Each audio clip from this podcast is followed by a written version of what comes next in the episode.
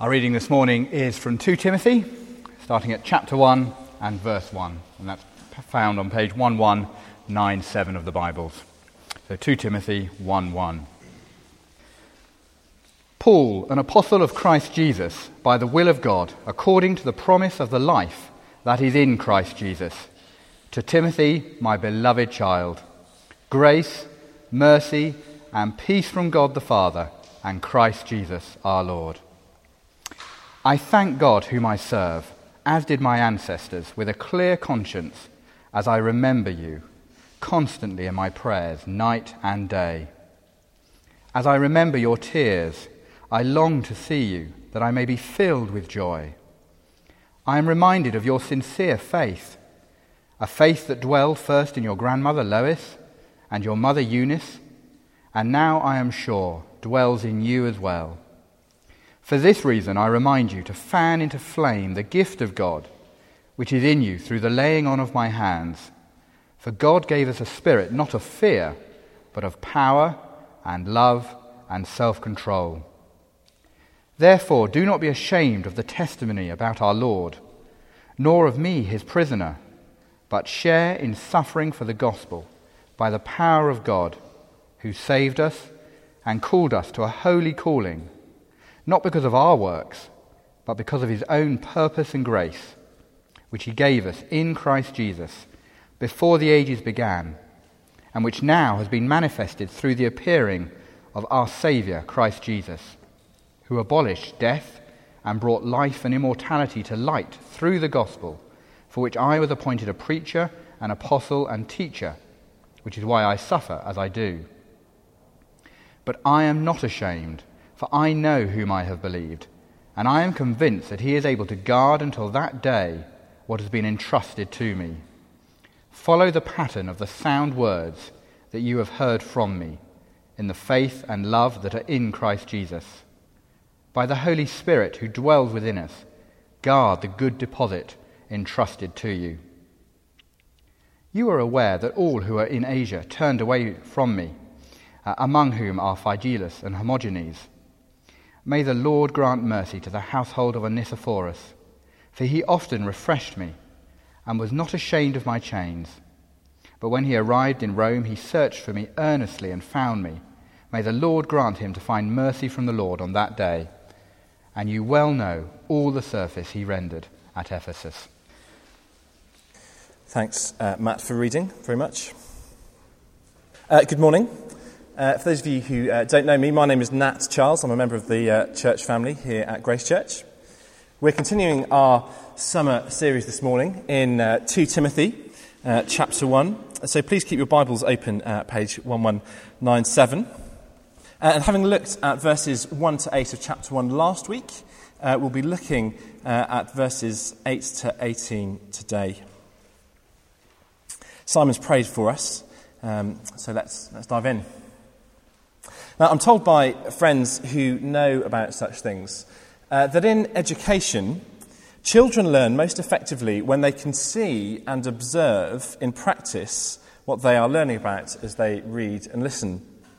So, when something is observable and a child can watch something work itself out in practice, that is apparently one of the most effective methods uh, of teaching and learning. Seeing and observing can be as useful as hearing and reading.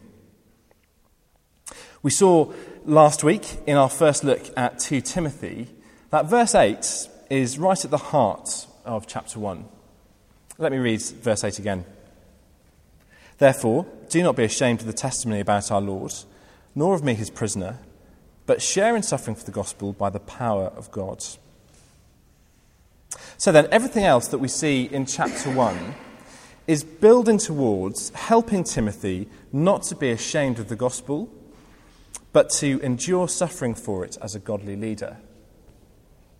The question is, though, where is the working example for Timothy?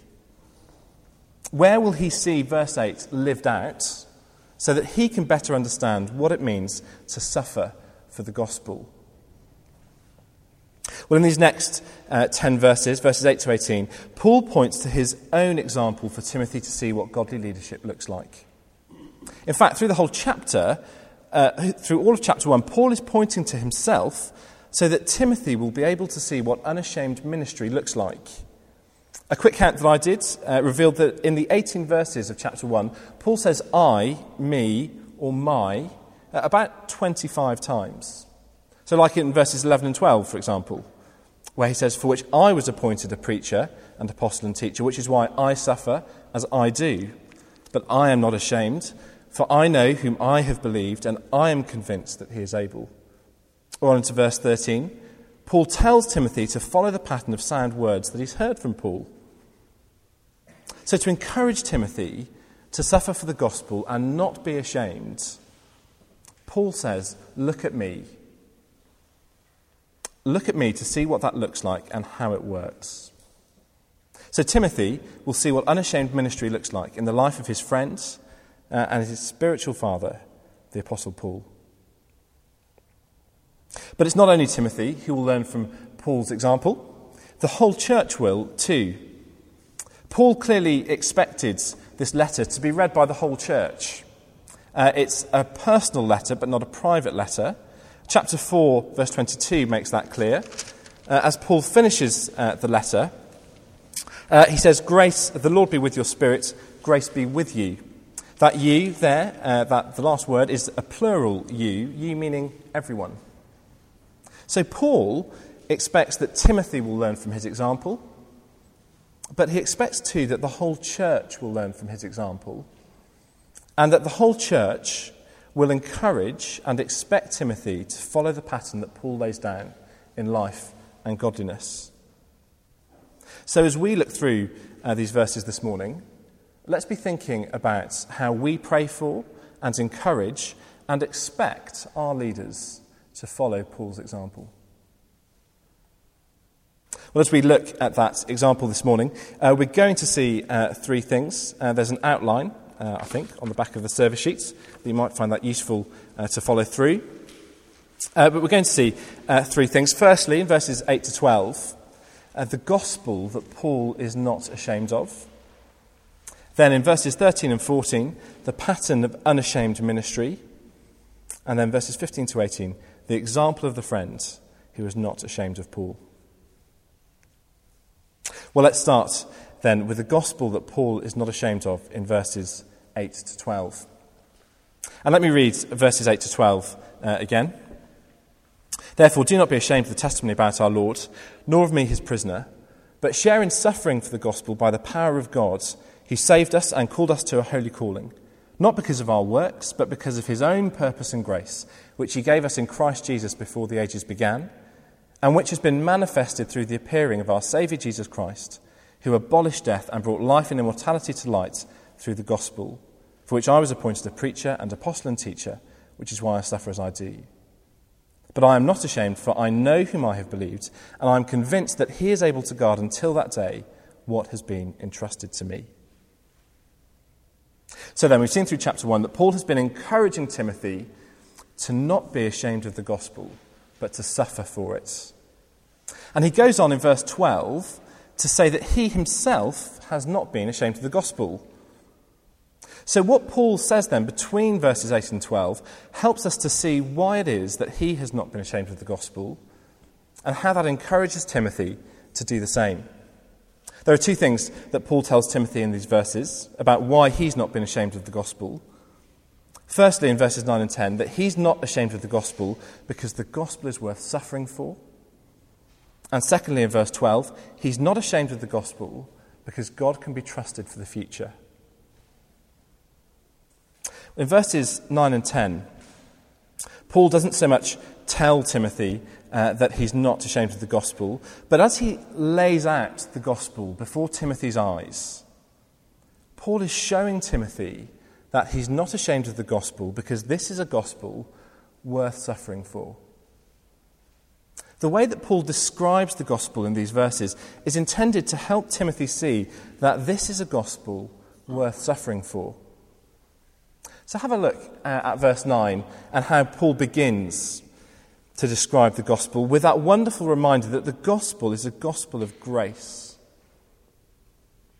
That God saves and rescues his people not because his people deserve it or merit it, but because that is what he is like. God is kind to his people because that is what he is like. He doesn't treat his people as their sins deserve, but he treats them with grace and saves and redeems his people because that is the kind of God that he is. He doesn't work on a system of performance and rewards. He doesn't save his people because they can earn it or deserve it, but because he is kind. God saves his people because of his own purpose and grace, not because of the works of his people, not because we can earn favour with God or work our way into his good books. And that grace, that kindness towards his people, has been planned from before the ages began, verse 9. If you've been um, part of a, a, Grace Church home group over the, uh, over the last year, I hope you've enjoyed as much as I have doing an overview of the whole Bible, working through it sort of week by week. Um, it's just been brilliant, hasn't it, to see how God has worked his purposes out from the beginning of time and what God intends for his creation. And Paul reminds Timothy that God's great plan of salvation isn't uh, an afterthought. It's not cobbled together after his good creation went wrong. No, God was kind and gracious to his people in Jesus before there even was a creation. Before the ages had started and we had time to measure them by. In the past, before the ages began, God was kind to his people in Jesus.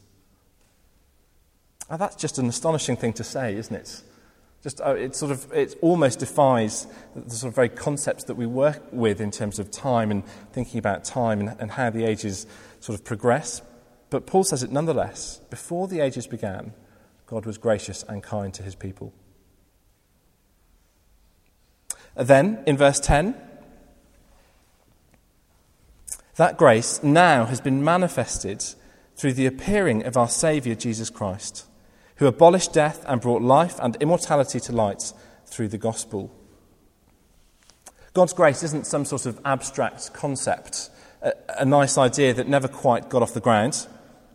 No, when Jesus appeared in human form, he showed us what God is like. He showed us that God is kind and gracious. And he showed us that ultimately as he dies in our place, as he rises to new life and in doing so, he abolishes death for us and brings life and immortality to light. This is what the gospel is like.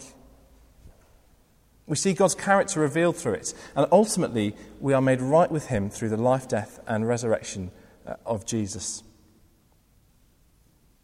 Uh, Richard Dawkins, uh, in his book, uh, The God Delusion, uh, claims that if he existed and chose to reveal it, God himself could noisily and unequivocally clinch the argument in his favour. Well, Paul tells Timothy here that God has done precisely that in Jesus. He has revealed himself to his creation, to his world. He has noisily and unequivocally proved himself. And wonderfully, the gospel is so much more than God merely revealing himself as if all he's doing is, is as if all he's interested in is, is scoring points uh, with Richard Dawkins.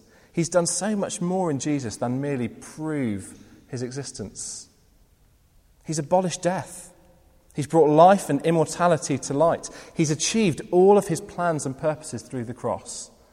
As Jesus brings life and immortality to light, as he redeems and saves God's people. What a wonderful gospel what a wonderful God. No wonder the psalmist writes in Psalm 86 There is none like you among the gods, O Lord, nor are there any works like yours. This is a gospel, Timothy, that is worth suffering for. Well, that's the first thing uh, that Paul says about why it is that he's not ashamed of the gospel, because it's worth suffering for. That's not the only reason he gives for not being ashamed of it. The eagle eyed uh, amongst us will have noticed in verse 12 uh, that Paul says, I am not ashamed for or because I know whom I have believed, and I'm convinced that he is able to guard until that day what has been entrusted to me. So, the reason that Paul has not been ashamed of the gospel is that God can be trusted for the future. He will guard until that day what has been entrusted to Paul. He ultimately, God, will guard the gospel. And all that Paul has said in verses 9 and 10 help Timothy to see why God can be trusted as he guards the gospel. So, verses 9 and 10 don't only show that the gospel is worth suffering for, but they help Timothy to see that God is trustworthy for the future because of all that he has done in the past and the present. So, the God whom Paul has believed, in verse 12, is the God who has done all that we have seen in verses 9 and 10. So, of course, this God is utterly trustworthy and can be trusted for the future because he's shown us what he's like in the past and the present. Because of all that he has done, we know that he can be trusted for the future.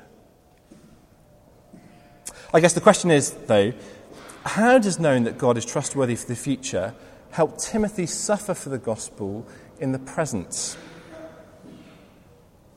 Well, it helps Timothy to have the future in focus because knowing that the future is certain gives him a reason to keep going in the present. So, knowing that God will bring about all that he has promised to do in the gospel helps him to keep going now. So, knowing that God will bring about his wonderful new creation, knowing that God will uh, judge the world and get rid of sin and evil, that he will get rid of suffering and pain, that he will complete what he has had planned since before the creation of the world, well, that helps Timothy to keep going God is trustworthy and he will do these things. So be encouraged, Timothy. We know what the future is, so keep going.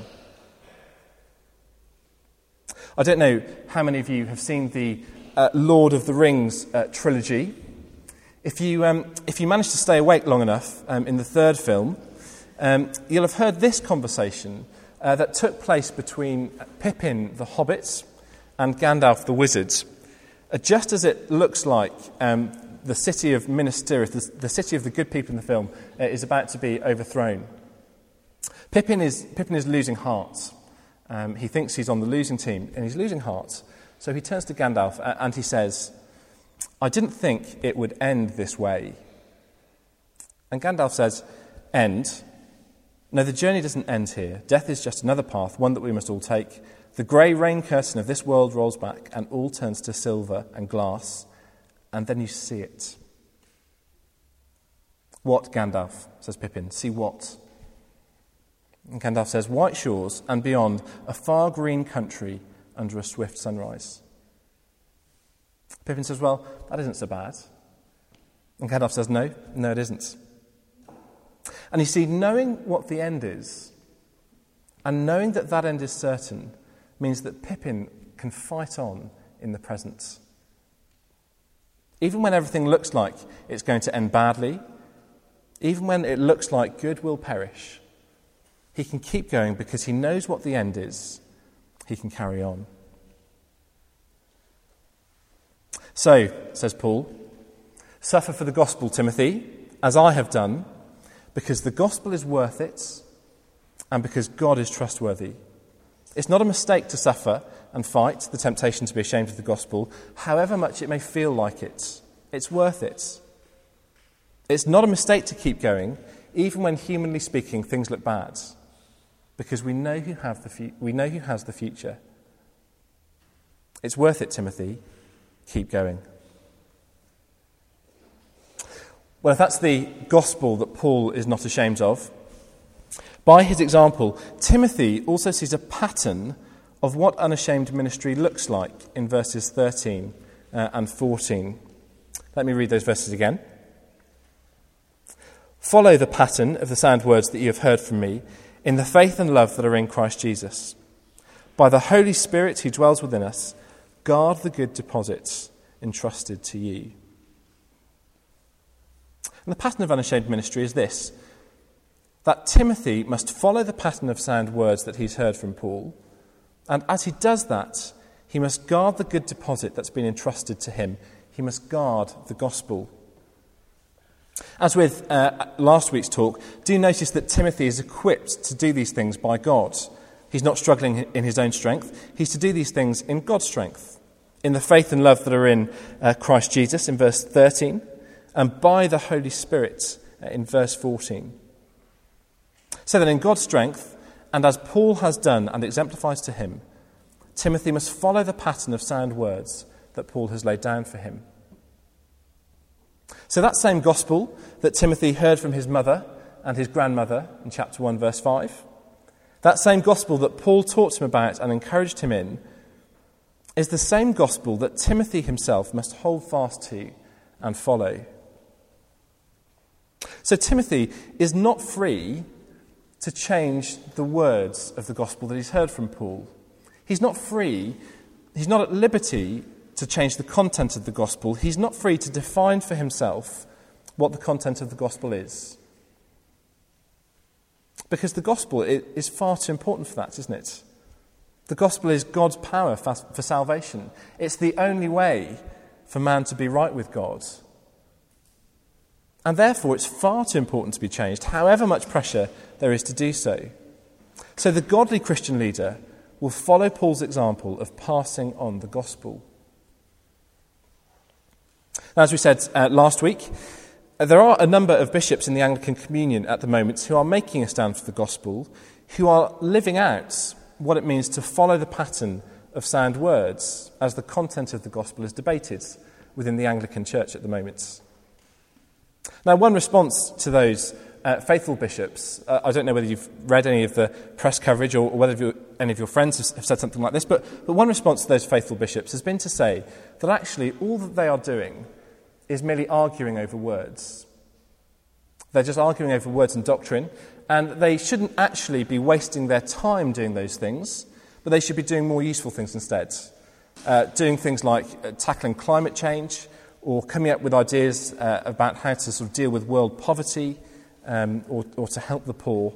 In other words, the, the charge is that there are much more valuable things to be doing with their time rather than simply wasting time by arguing over words. I don't know what you make of that argument, but Paul is clear here, isn't he? He's absolutely crystal clear that words matter. He's clear that the content of the gospel isn't up for grabs for whoever can shout the loudest. It's far too important for that. Godly Christian leaders, such as Timothy, will follow Paul's example as they follow the pattern of the gospel that Paul lays out so clearly. That is what an unashamed ministry will look like. And that means, doesn't it, that when people do try to change the, the, the content of the gospel, however they might dress up the language, well, they do it because they are at heart ashamed of it. Now, whether they are uh, bishops or church leaders or theologians, Part of the reason why people change the gospel is because they're ashamed of it. They don't like what it has to say about living a redeemed Christian life, or what it says about the nature of Jesus' death on the cross and the atonements. When church leaders start changing the gospel, they do it partly because they are ashamed of it. But Paul says, don't be ashamed of the gospel. Follow the pattern of sound words and as you do that, guard the gospel. Now, that language of guarding for us usually conjures up images of beefeaters, doesn't it? Standing outside uh, the Tower of London um, and the crown jewels uh, hidden away in a dark room uh, in the basement. But as we go through the letter, we'll see that when Paul talks about guarding the gospel, he doesn't mean hiding the gospel away putting it under lock and key so that no one can get near it uh, and tamper with it. No, the way that Timothy is to guard the gospel is to put it on public display. He's to display the gospel to the world, to publicly proclaim it and defend it. So, the way to guard the gospel for Timothy is to put it on display and to correct those who claim that the gospel is something different from the pattern of sound words that Paul gave to him. So, what does unashamed ministry look like? Well, it looks like holding to the gospel, following the, the pattern of sound words, and putting it on display, holding it up for all the world to see. So then, we've seen Paul encourage Timothy with his own example as he's reminded him of the gospel that he's not ashamed of and encouraged him in the pattern of unashamed ministry. The final example that Paul wants to share with Timothy to encourage him is the example of his friends in verses 15 to 18, the example of Onesiphorus. This is our final point this morning, uh, and more briefly, that Timothy should imitate the example of the friend not ashamed of Paul. Let me read verses 15 to 18 again very quickly. You are, you are aware that all who are in Asia turned away from me, among whom are Phygelus and Hermogenes. May the Lord grant mercy to the household of Onesiphorus, for he often refreshed me and was not ashamed of my chains. But when he arrived in Rome, he searched for me earnestly and found me. May the Lord grant him to find mercy from the Lord on that day. And you well know all the service he rendered at Ephesus. So then, in these verses, Paul holds up two examples of how different friends have reacted to his trial and imprisonment. So, on the one hand, there are a group of people typified by Phygelus and Hermogenes in verse 15.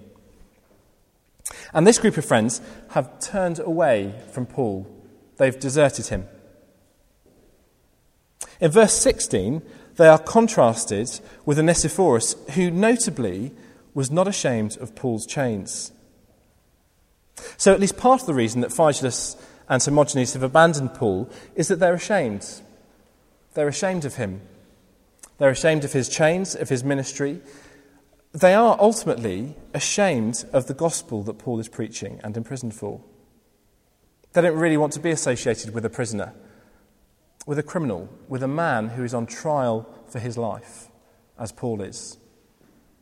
And after all, how does a condemned man commend the gospel and the Lord Jesus. That's not the sort of person to be followed, surely. The contrast with Onesiphorus couldn't be clearer, could it? In verses 16 and 17. So Onesiphorus doesn't desert Paul, but actively seeks him out while he's imprisoned and takes care of him and refreshes him, who provides him with food and drink and clothes and all the sorts of things uh, that a Roman prisoner couldn't expect the prison to provide. It's a hugely costly thing to do for Onesiphorus, but he does it because he is not ashamed of the gospel that Paul is preaching. He's not ashamed of Paul. He's not ashamed of his situation, and ultimately is not ashamed of the gospel. So, as Paul holds up these two examples before Timothy, it's just clear who he should be emulating. Follow the godly attitude of Onesiphorus. So then, Paul's example to Timothy uh, in chapter 1 of 2 Timothy. This is a gospel, Timothy, not to be ashamed of. This is the pattern of unashamed ministry. And imitate the attitude of Onesiphorus, who is not ashamed of the gospel. Just finally, then, uh, how do some of these things uh, apply to us? And uh, as with last week, we've seen, haven't we, more of what it means to be a godly leader. We've seen that being a godly leader means to follow Paul with his gospel and with his pattern of ministry. So that's what we should expect of our church leaders. That's, what, uh, that's how we know which leaders are the ones that we should be listening to and following and being led by. So there's that application to church leaders. Follow Paul, and to us as a church family, and we decide and think about who we should be led by. So we've seen more too in terms of uh, what our prayer life should look like as we pray for our leaders both corporately and individually. Let's be praying for our leaders uh, here at Grace Church that they would continue to follow the pattern that Paul lays down, that they would continue to rejoice in the wonderful gospel of grace and that they would be unashamed as they do so. Let's be praying for them. I think there's a third area of application to mention too, and that's to all those people here at Grace Church who are involved in putting the gospel on display every week, who are working hard to make sure that they are following the pattern uh, of sound words. That's exactly what's happening week by week at Grace Church in Sunday school. and in our home groups. The gospel is being put on display publicly. So there's an application here for Sunday school, for home group leaders uh, too, that we need to keep working hard, putting the gospel on display, and we need to keep doing it because the gospel is worth it and because we are confident about the future. Uh, because we know that God is trustworthy. So when we find that leading, that the leading we're doing is really costly and is really hard, let's keep going. Confident that the gospel is worth it and confident in the gospel in the God whose gospel it is. Why don't we pray to close?